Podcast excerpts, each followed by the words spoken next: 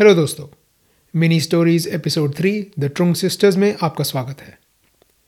आज हम दो ऐसी शूरवीर महिलाओं की बात करेंगे, जिन्होंने करीब 2000 साल पहले चीन के महाशक्तिशाली हान वंश को चुनौती देने की हिम्मत दिखाई थी।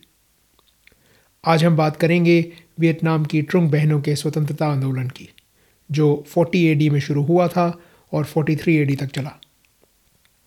कहानी शुरू करने से पहले मैं एक बात कहना चाहूँगा। इस कहानी में कई पात्रों और जगहों के नाम चीनी या वियतनामीज़ भाषा में हैं और मुझे ये दोनों ही नहीं आती।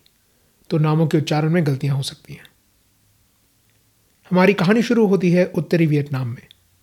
हमारी कहानी के समय में इस इलाके को जियाओची के नाम से जाना जाता था। अगर आपने वियतनाम का नाम पहले नहीं सुना है तो ये भारत से पूर्व दिशा में है।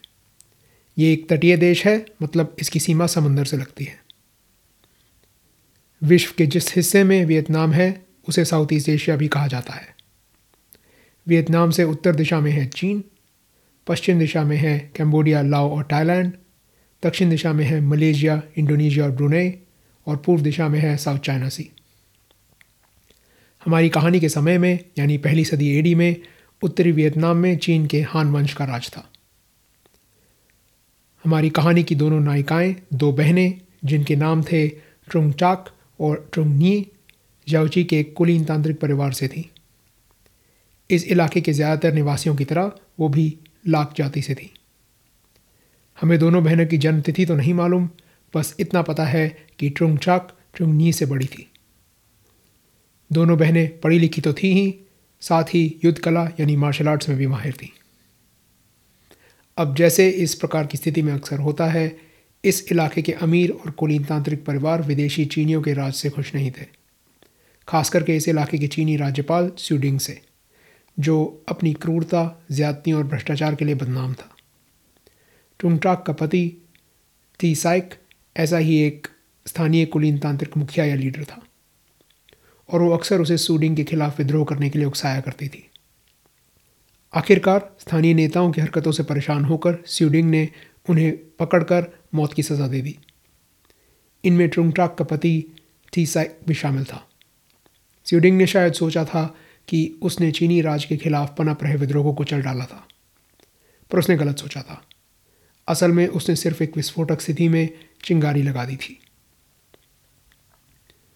ट्रुंगट्राक जैसी पढ़ी लिखी, काबिल और तेजस्वी लीडर अपने पति की हत्या चुपचाप सहने वाली नहीं थी।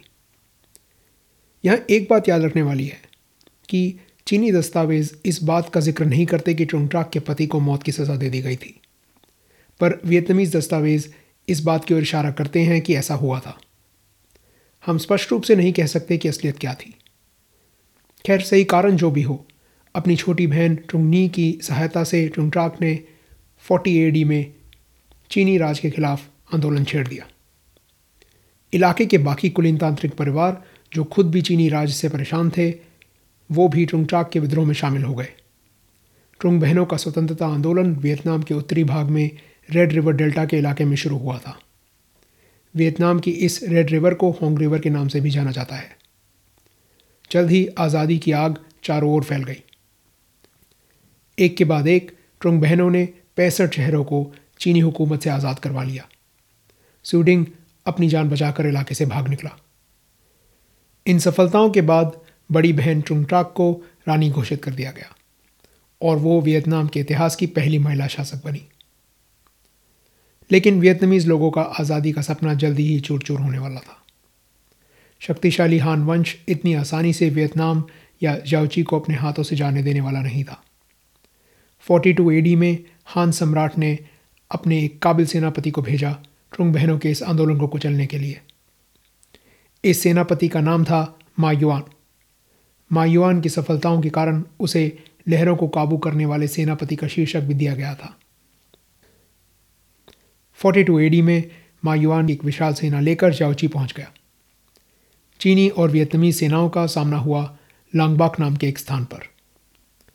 मायुआन की सेना हर तरह से वियतनामी सेना से बेहतर थी और जीत उसकी हुई। मायुआन ने कई वियतनामी सैनिकों के सर कलम करवा दिए और कईयों ने उसके आगे हथियार डाल दिए।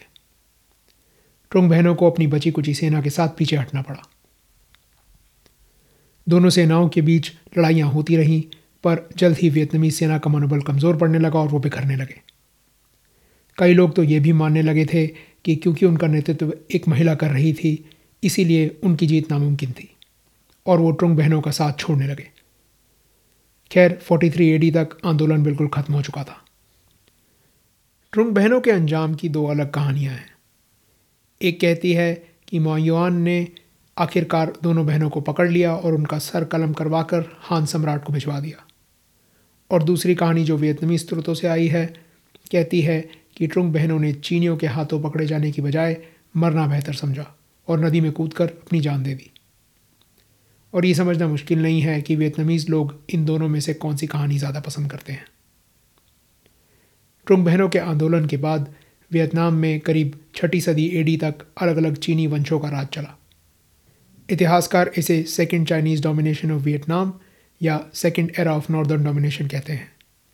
हिंदी में इसे वियतनाम पे चीनी या उत्तरी हुकूमत का दूसरा युग कहेंगे। First era of northern domination यानी पहला युग, ट्रुंग बहनों के स्वतंत्रता आंदोलन के पहले का समय था। ट्रुंग बहनें वियतनाम के इतिहास में हमेशा से ही राष्ट्रीय गौरव का प्रतीक रही हैं। वियतनाम में उनका सम्मान करने के लिए कई मंदिर भी हैं। एक जो वियतनाम की राजधानी हनोई में है, वो तो करीब हज़ार साल पुराना है। आज भी हर साल उन्हें याद रखने के लिए वियतनाम में एक त्यौहार मनाया जाता है। वियतनामीज़ में ट्रुंग बहनों की कहानी को हाई बा ट्रुंग कहते हैं। हिंदी में इसका मतलब है, दो महिलाएँ या बहनें जिनका नाम ट्रुंग है। और ये थी इन दोनों बहादुर योद्धाओं की कहानी। उम्मीद है आपको पसंद आई।